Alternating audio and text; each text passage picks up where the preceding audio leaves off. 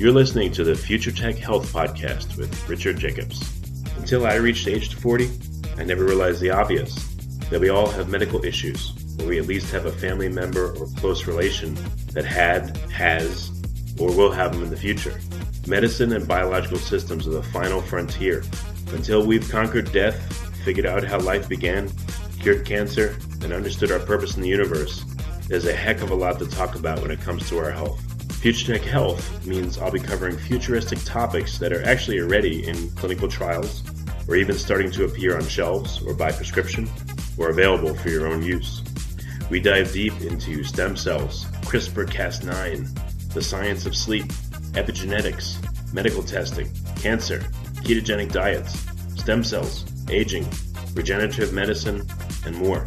My goal for you, the listener, is to learn from these podcasts.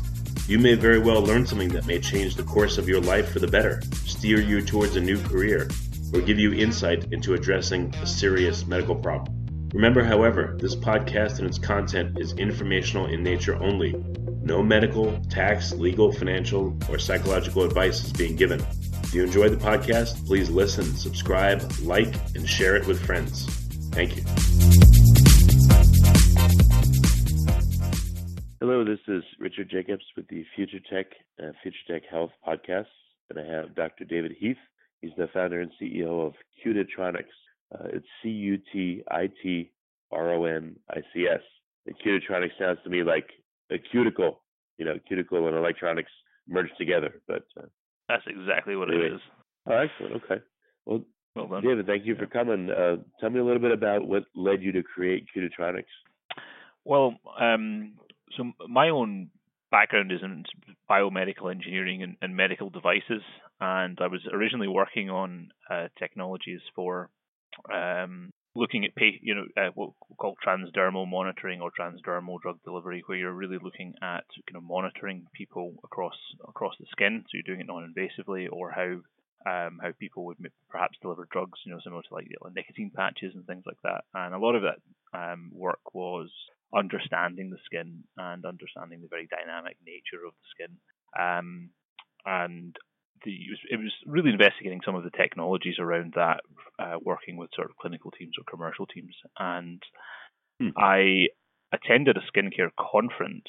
I thought it was more aimed at the kind of more medical end of skincare. Um, so I, I presented my part and then I sat down and I watched all the other presentations and I realized that um, it was more to do with the kind of more cosmetic end uh, of, of, of skincare, uh, even the kind of home self-managed uh, skincare, and it, the conference was really discussing many of the challenges that they had and some of the kind of upcoming challenges that they, they were going to face and how they were addressing them. And what became apparent to me was that uh, whilst the specific technologies I was I was working on perhaps weren't relevant, but a lot of the underlying principles um, could really help to address some of the challenges that they had. Taking some of the um, device uh, digital technologies and, and, even some basic engineering principles and transferring that in into that space and working uh, alongside the, the chemistry around the formulation uh, could open up a whole uh, raft of solutions that they weren't presently thinking about because they were really only looking at the problem from a you know from a chemical ingredient formulation perspective, um, and, and hadn't didn't seem to really opening their minds up to outside their own disciplines to to really having a multidisciplinary approach to the problem. So that's where I that's where I kind of first came across it, and I decided actually this was interesting enough and exciting enough to um, to get into. So I actually spun uh, a company out of the, the University of Strathclyde, where I was working uh, kind of postdoctorally and sought to to address some of these challenges uh, commercially rather than, than academically. Yeah, that's interesting. When if something's going to happen transdermally, how many layers of cells would a substance have to go through in order for it to be considered to be uh, delivered transdermally? Um, it's it's it's a very, it's a very interesting question. Um, the, the the skin is made up of, of a number of larger layers. Um, you know, you, think of the stratum corneum, the epidermis, and the dermis being the kind of three subsections of the skin. Uh, the, the biggest challenge for people is actually uh, the uppermost layer um, of the epidermis, which is called the stratum corneum. That's kind of uh, there's actually four parts to the, to, to the epidermis, but the, the, the top one is the stratum corneum, and that is actually made up of about 20 cells uh, deep of of dead keratinized uh, cells. And the purpose of, of that upper layer is to create a skin barrier from, from the outside world. It's actually principally one of its major functions is actually to, to prevent water loss from, from the body, to prevent the body from, from dehydrating. So it's very tightly packed to prevent that. That's why um, burns victims, for example, can often die of, dehydration because their skin barrier integrity has been has been removed. Um, however, when it comes to delivering kind of molecules through the skin, either for medical purposes or for uh, cosmetic purpose, it's it, it's a challenging barrier um, barrier to get through. So that's why uh, you know salons and, and, skin specialist spas have, have come up with treatments such as uh, you know microdermabrasion and and uh, and other uh, and other techniques to try and remove that barrier and allow the ingredients to, to go deeper in. But however, um, with some of these these these methods, particularly if, if it involves total removal of the stratum corneum, it leaves the skin very very compromised for a number of weeks because it takes about six weeks probably for it to uh, to get back to a normal barrier integrity again. Um, and you know today we're more conscious of, of things, uh, different types of pollution um, in the air or or sun damage from, from UV light. And areas like that is where you really do want your skin barrier integrity intact.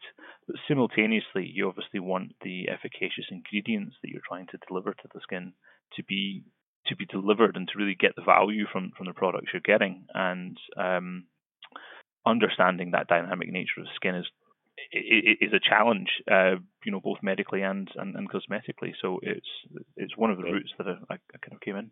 When um so I guess we're like plants in a way. Plants have like a waxy cuticle to prevent you know water loss, but we have instead we have a keratinized cuticle. Yeah, I guess you could say that. It is. It's a, yeah, it's, it's a, it's a very good analogy. So when um when we put something on our skin and it goes through our skin, it, it's not diffusing through these 20 layers of cells, right? Is it is it going in between the cells itself, or how does the substance get through that mm-hmm. outer keratinized layer? What is it literally doing? Yeah, uh, so sometimes, uh, most of the time, it's going between, it's going the tracks between the cells. Um, it depends on the on the formulation itself. Um, you know, if, if it's kind of uh, fat soluble or water soluble, or or um, and it depends on a number of other factors, and that's how um, prepared the skin is necessarily to receive the product. That can depend on things like how um, how much moisture is is absorbed. You know, if you, you submerge your hands in water for long, they kind of go that, that wrinkly way where the the skin and the stratum corneum has absorbed a lot of water. Um, so things like uh, you know the humidity um, of the environment that you're in, the the temperature is another major your factor where if um, you know if, if the temperature is quite high and the humidity is quite high, then the the skin permeability, the ability of the product to go across that stratum corneum increases. Uh, when it is very very cold and it's very dry, then often the uh, the, the, the, the pores are, are, are much tighter and, and, harder to get through. Um, and one of the challenges that I think we are really trying to, to, to address here is is measuring these types of, of, of, parameters to know when the skin is, is ready or um, or help inform the, the person you know when, when, their skin is ready, or give them more information about their skin. Um, sites as well, uh, different sites of the body. The, the stratum corneum is different thicknesses, so it's the thinnest around you know the eyes, and unsurprisingly, it's thickest on the kind of soles of the feet. But uh, different areas of the face, for example, have slightly different um, thicknesses as well. So uh, where you apply it and the environment that you're that you're applying it in um, all, all make a difference to how, how that product is absorbed, as well as the product itself and, and the ingredients and formulation. Um, but few people have really tied all of that, or nobody has really tied all that together in a way that an end consumer could could easily uh, benefit from. Yeah, I don't know if I'm sure this is I don't know if this happens all over the skin, but there's also bacteria and essentially a microbiome of the skin, right? Especially under the mm-hmm. armpits or various yeah. areas. Does mm-hmm. that do, do they act as uh, gatekeepers to allow substances to pass through the skin, or how do they interact with the skin? Yeah, the the, the micro microbiome is, is a big area that, that people are are, are researching uh, at the moment. Most people are, are familiar with the the kind of microbiome concept from the food industry. You know, the kind of gut bacteria that help to you know that help with digestion and you know taking your probiotics and your your healthy you know encouraging that healthy bacteria and all that kind of stuff. Um, the same the same thing is, is is the case for the skin, and it's a big area of, of research right now. Um, particularly when you're you're doing things to the skin, be that applying topical products or uh, using devices, technologies, procedures, um, what you what products you use to clean your skin, they can all in, interact with microbiome, and you basically want a healthy microbiome. Is what it comes down to. Just pardon me, just like the gut um, s- scenario, where if you want healthy, um, you want healthy balance in your skin for it to, to maintain balance, and if if it swings vastly out of balance, then that can there's evidence to suggest that that that can lead to uh, skin conditions, uh, you know, similar to like psoriasis or, or eczema, you know, exhibiting similar, you know, itching, drying, kind of flaking, um, or, or, or, other skin problems that, that need to be avoided. So when people try to go perhaps extreme with certain things, be that pH or um, or, or other harsher ingredients that are, are usually quite quite strongly regulated, um, we're more conscious now of, of being careful uh, with those. Okay. So when you were sitting in that meeting and you had presented, and you know, you all of a sudden your mind was opened up as to new possibilities. What did you think of? You know, what's come of it since that that fateful yeah. meeting? You know, what are you working on? What products? Well, the the the first thing that that, that came to mind was that um, people were really using kind of chemistry uh, alone. Now, at the end of the day, it's very there's parallels here with with with, with the medical industry, um, with with drugs, for for example. Um, if somebody has a skin condition or is trying to address a certain skin complaint, be that you know skin redness or if it's uh, you know lines and wrinkles or smoothness or moisture or whatever it is, um, it's likely to be a, a, product, a topical product that's going to address address that concern. Um, and and a user will you know, buy a jar of cream and they'll take off the lid and they'll put their finger in it and then they'll apply it to their to their face and that's it and kind of almost almost hope hope for the best. Um, and what was really apparent to me was there was there was no information loop. There was no nothing was closing the loop on that to, to really support that consumer to achieve the optimal uh, results that they're looking for. They were having to do a lot of guesswork and they were really unsupported in, in what they were trying to achieve. Whereas they've gone very advanced in, in, in many of the ingredients, but we're not really supporting the user to to use them properly. So just taking on a, a basic principle such as um, closed loop control, where you, you you measure a situation and then you, based on that measurement, change something, and then measure again to see what impact it is and then decide whether you need to measure again. So, for example, if it's something like um, you know skin moisture or something like that, you would you'd measure the skin moisture and say, right, okay, this is what what state your skin is in, and this is what it needs, and then you would dispense for the person the amount of products that they actually need uh, to use based on various factors. That could be the temperature, the humidity. It might be uh, what the UV index is outside. You know, um, to, you know, to prevent aging, or the pollution index, or how much emollient they need, or whatever it is. Dispense what they need, allow them to to apply that product, and then measure again to show right, okay, you were quite dry to begin with, and we've applied the right amount that you need. We've measured again to make sure it's the right amount you need. And by the way, we've added some SPF. We've you know, we've recommended some SPF here because the UV index outside is quite high. Um, that's that's taking technology that's that, that's available and has been applied in other industries to the to this industry to really just support that that end user because there's a lot of a lot of variables and a lot of factors that they would otherwise have to consider. Um, and well, all that technology is out there. You know, let's harness it and, and just make life a little easier for people uh, to, to, get the results that they're looking for. So how does it work?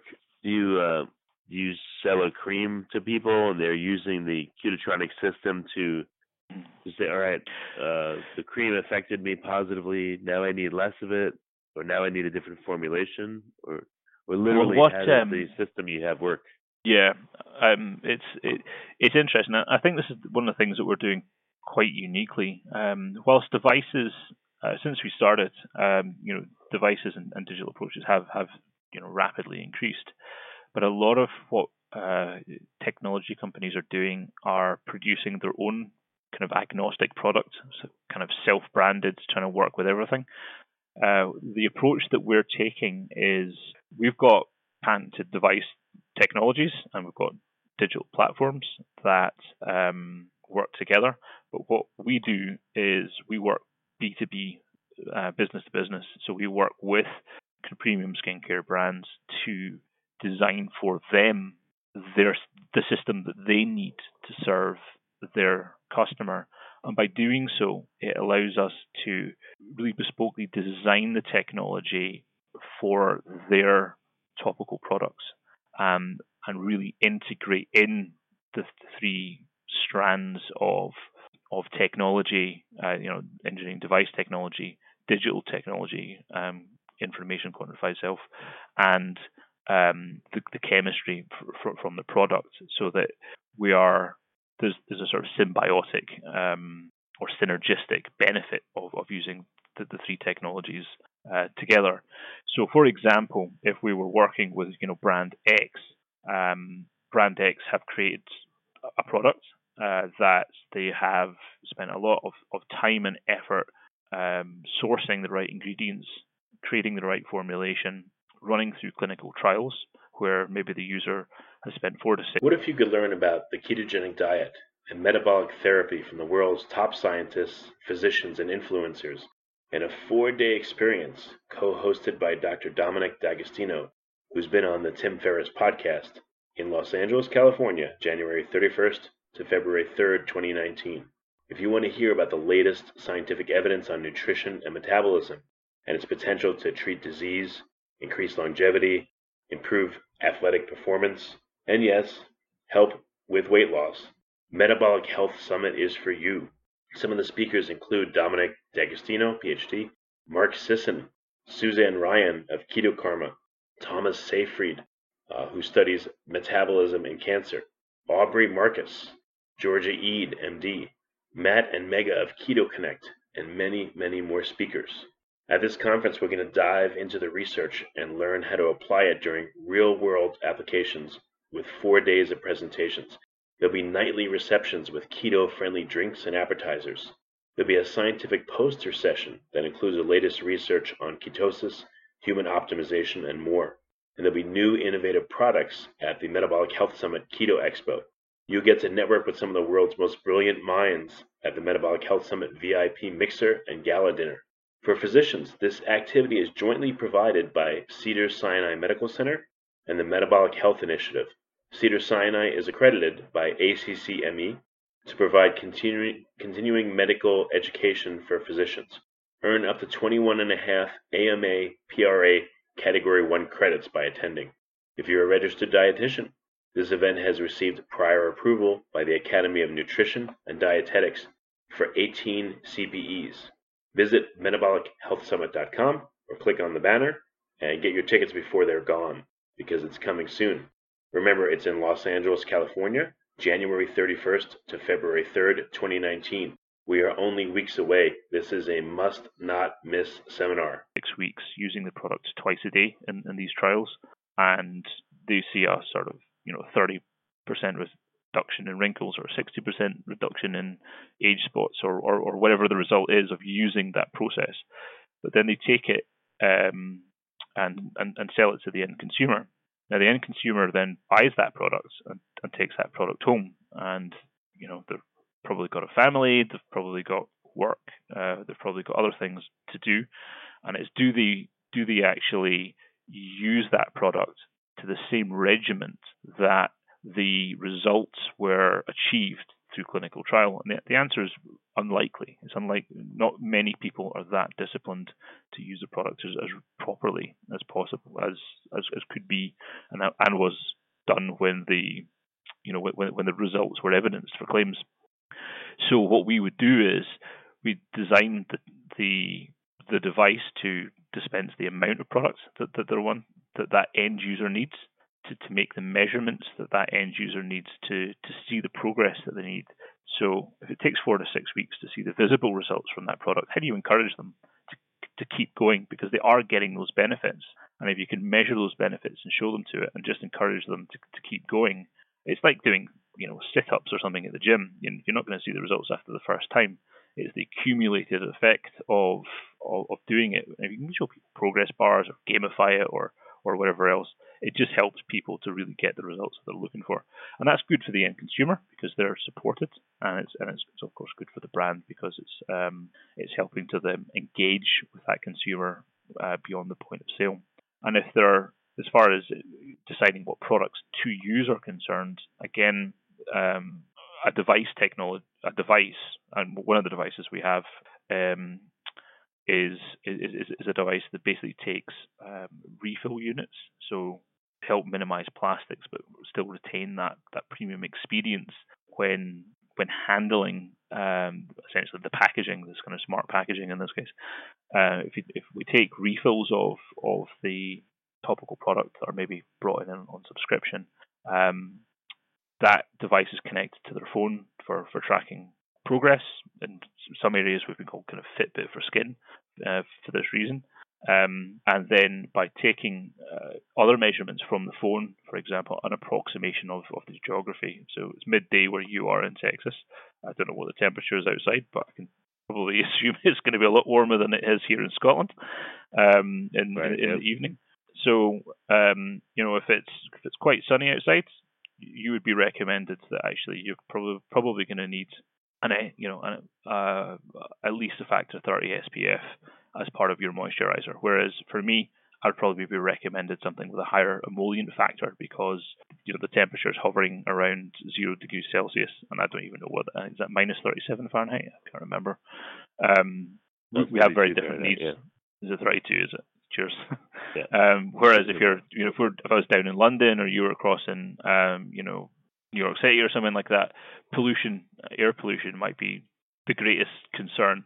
Um, it's all it's all dependent as to to where we are, what our challenges is right now, and that's that's quite core to what we're trying to achieve, and that's core to to bringing in device and digital technology to support the chemistry that's there. Chemistry has been seeking to address personalization in, in, in skincare and beauty. But by bringing in engineering digital, what we're able to achieve and, and to show is adaptive personalization because your needs change day to day. It sounds like there's, there's a there's three levels of what could go on. So the first level right now is maybe someone looks at my particular skin condition or what kind of skin I have and says, all right, use this cream on it, you know?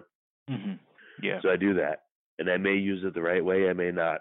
And then mm-hmm. the second level you were talking about is same scenario, but um, whatever systems you have inbuilt make sure that I'm using the cream for four to six weeks, X number of times a day, and it's telling me, oh, here's my progress. Yeah. And then a third level I can envision is that, but a device that would look at me or my skin and say, oh, look, um, you, you your skin is responding in this way or that way. Here's the mm-hmm. data to show it, or here's what a scan of the skin shows. So keep going. Uh, this is what That's you should it. keep doing. You know, for three more weeks, and your skin is responding, and here's the percent that it responded. That's that's it. Yeah. So it's it's helping to to, to take the kind of medical equivalence. Uh, it's helping essentially in, in consumer compliance in using the product properly to get the results that the products have been designed designed to achieve. Um, and then it's in helping to kind of inform and encourage um, that user to to continue to to use that product um, to take a, usually a preventative approach to skincare rather than a reactive approach to skincare.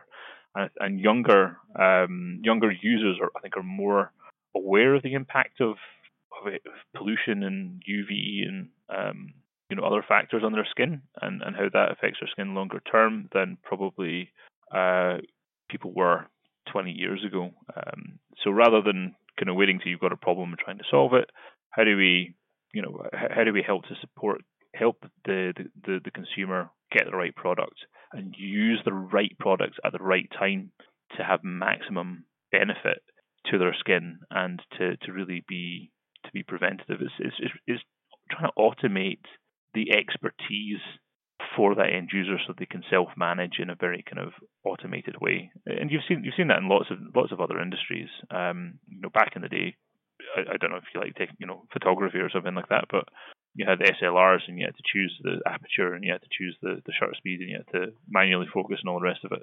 It didn't make it access. It didn't make that expertise accessible to, to, to a lot of people. Um, but by automating a lot of that, that technology, your, your autofocus, by able to actually automatically set things um, and have even you know the, the, grids on screen so you can do the laws of thirds and all the rest of it.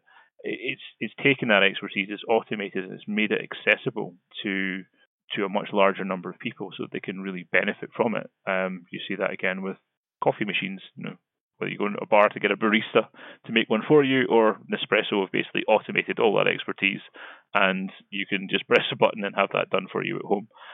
Um, made it more accessible to, to to to a wider set of people to get better results. Well, so is the goal to um, have people go back into their dermatologist, and the dermatologist has the equipment and monitors their progress and talks to them, or do you want this all to happen, you know, with a with an app on the smartphone or with a mm-hmm. device that the person uses, but they don't have to go into a clinic and they can just you know guide themselves. Yeah. And then if so, which conditions have you picked first, and which ones is this actually in use for or will be in use for?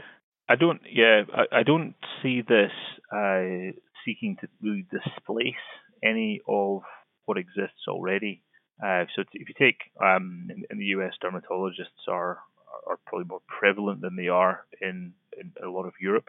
Um, in in Europe, there's a higher uh, prevalence of skin specialist salons or spas that will use other types of technologies, be that you know like laser treatments or something like that, um, um, or uh, if it's in department stores, you know there's certain diagnostics that they might use at point of sale. Um, now, all of these are good, and uh, all of these should should continue because then you you, you have a true expert there uh, managing somebody's skin for them, uh, taking advanced uh, measurements, you know, giving sound advice. Uh, it, the most people would do that once a month, but that's still quite regular.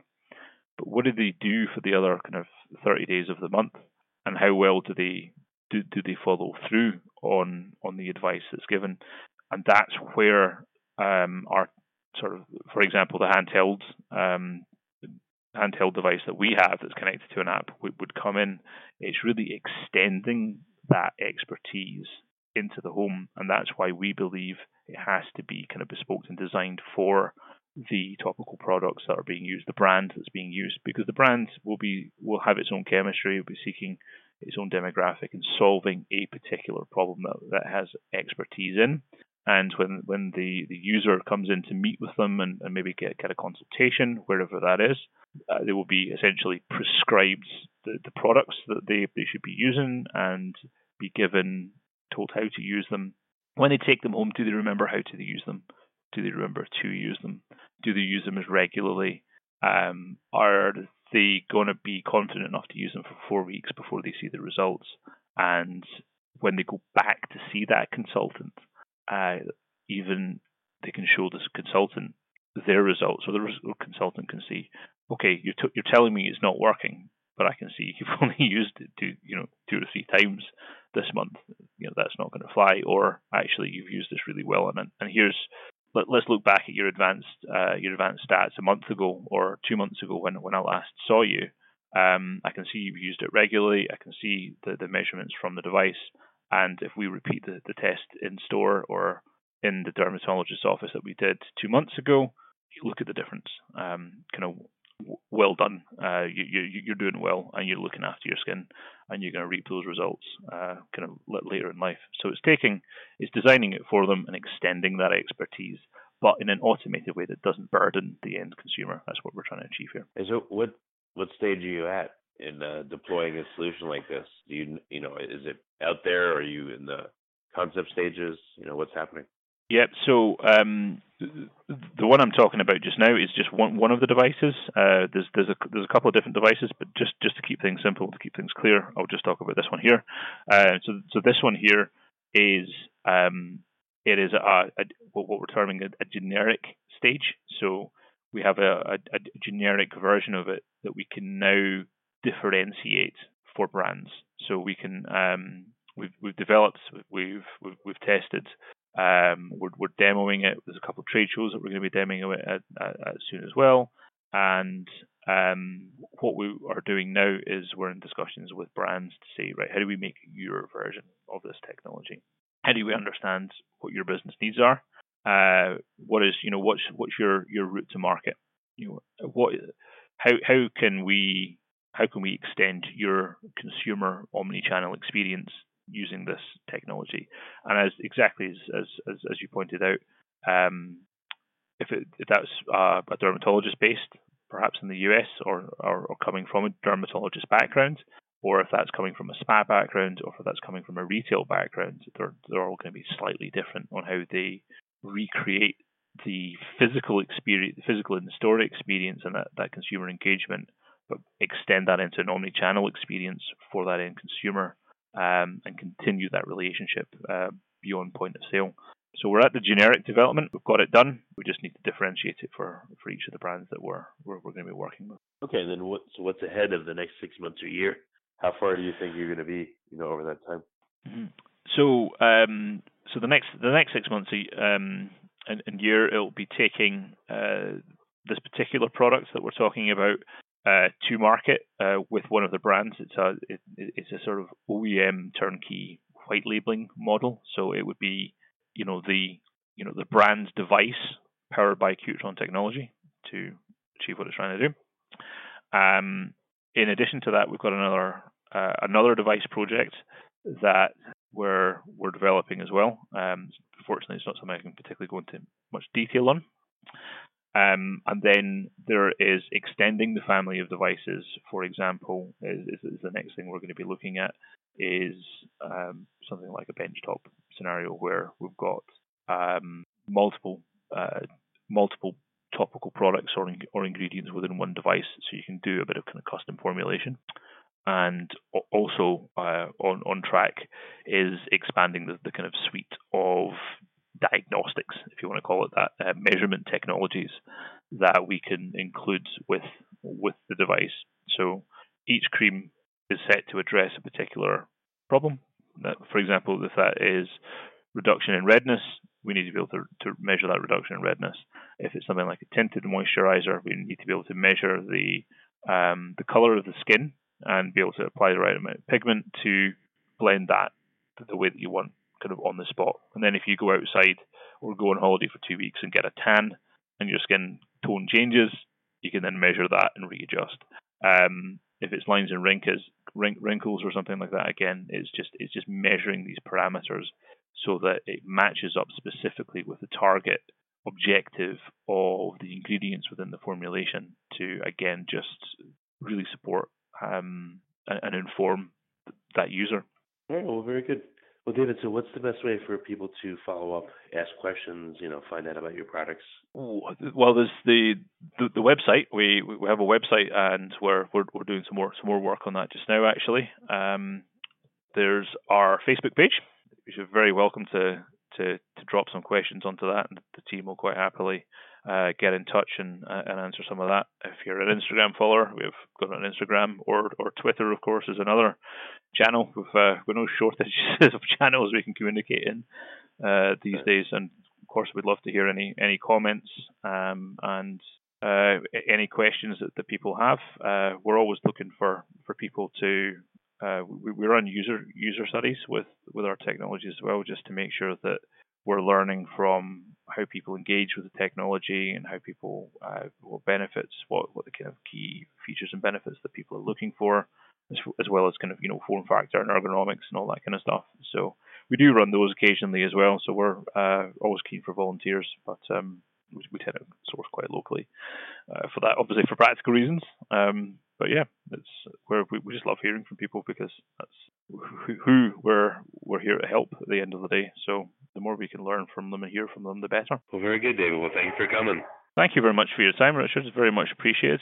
And uh, yeah, it's been good to talk to you.